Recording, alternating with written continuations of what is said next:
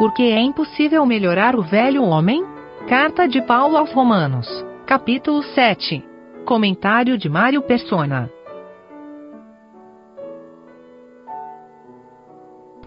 O capítulo 6 e o 7 devem ser lidos juntos, porque no 6 ele falou da condição do homem agora em Cristo, ele está morto.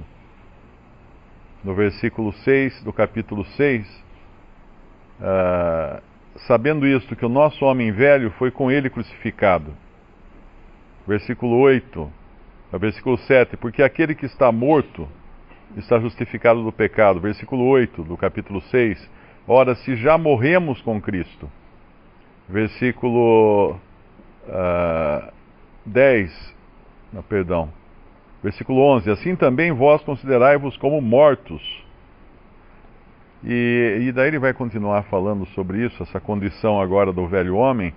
E agora no, no capítulo 7 ele vai falar da lei. E obviamente a lei perde o seu efeito quando alguém morre. Uma pessoa que Uh, acho, que, acho que até foi comentado aqui, a, a, a ex-primeira-dama, ela tinha alguns processos contra ela, e esses processos agora foram anulados porque ela morreu. Então, a, a, a pessoa morta não está mais sujeita à lei. E é impossível colocar um morto debaixo da lei, para que ele obedeça à lei. Uh, nós não estamos nós, nós, nós estamos mortos na nossa velha natureza, né, depois que cremos em Cristo, porém essa velha natureza ela ainda está em nós, latente. Uh, ela não é inerte, ela tem efeito sobre nós. Ela, através dela é que Satanás nos tenta para vir à tona as concupiscências. E até aqui também, uma outra coisa importante de entender, no versículo 5, porque quando está, do capítulo 7 agora, capítulo 7 de Romanos. Porque quando estávamos na carne, as paixões dos pecados que são pela lei ou, ou que são despertadas pela lei, obravam em nossos membros para darem fruto para a morte. Mas agora estamos livres da lei, pois morremos para aquilo em que estávamos retidos, para que sirvamos em novidade de espírito e não na velhice da letra. Uma outra característica que a lei tem é de despertar concupiscência.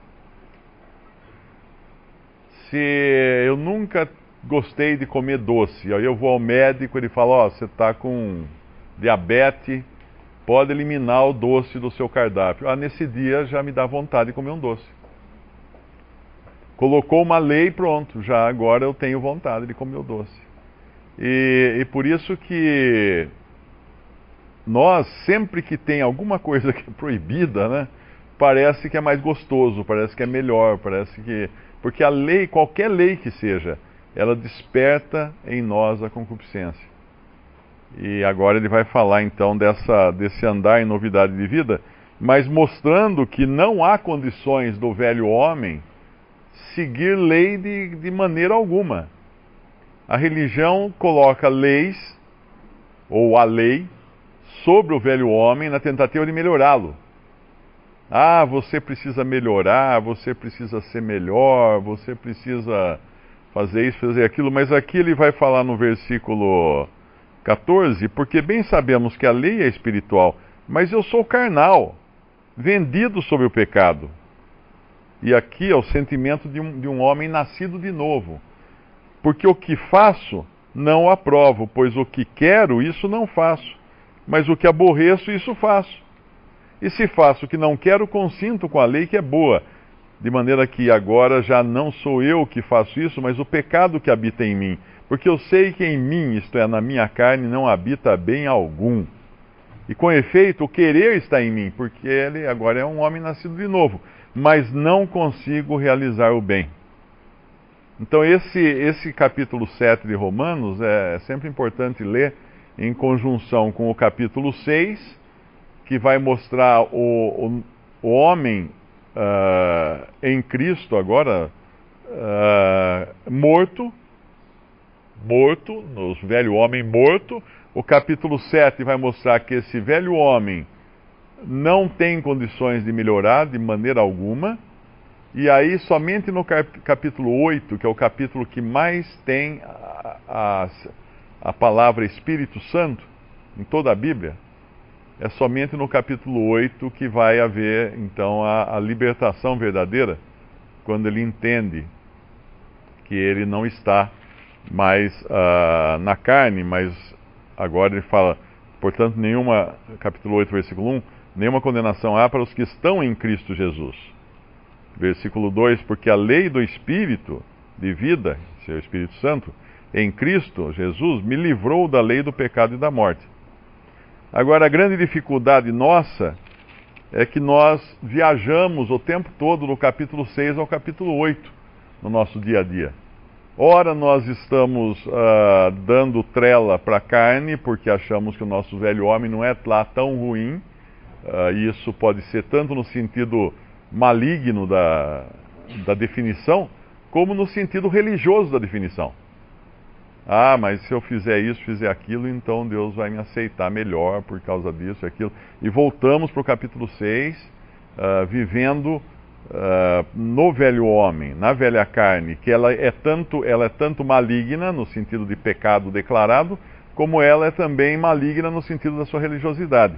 Aí passamos pelo capítulo 7, quando entramos em depressão, uh, descobrindo que não somos capazes de agir em conformidade com essa nova vida que temos em nós, porque ficamos em, no meio termo, num, num limbo, entre o velho homem e o novo homem. Até então, temos os nossos momentos de Romanos 8, né? Que deveria ser o que, uh, que deveria prevalecer em nossa vida quando nós descobrimos a libertação que temos em Cristo Jesus.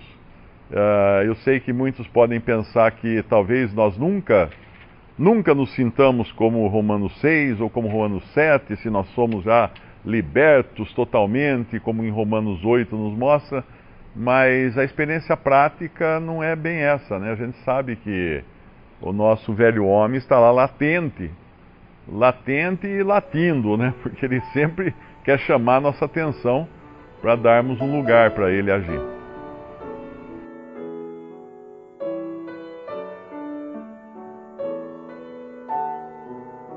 Visite respondi.com.br.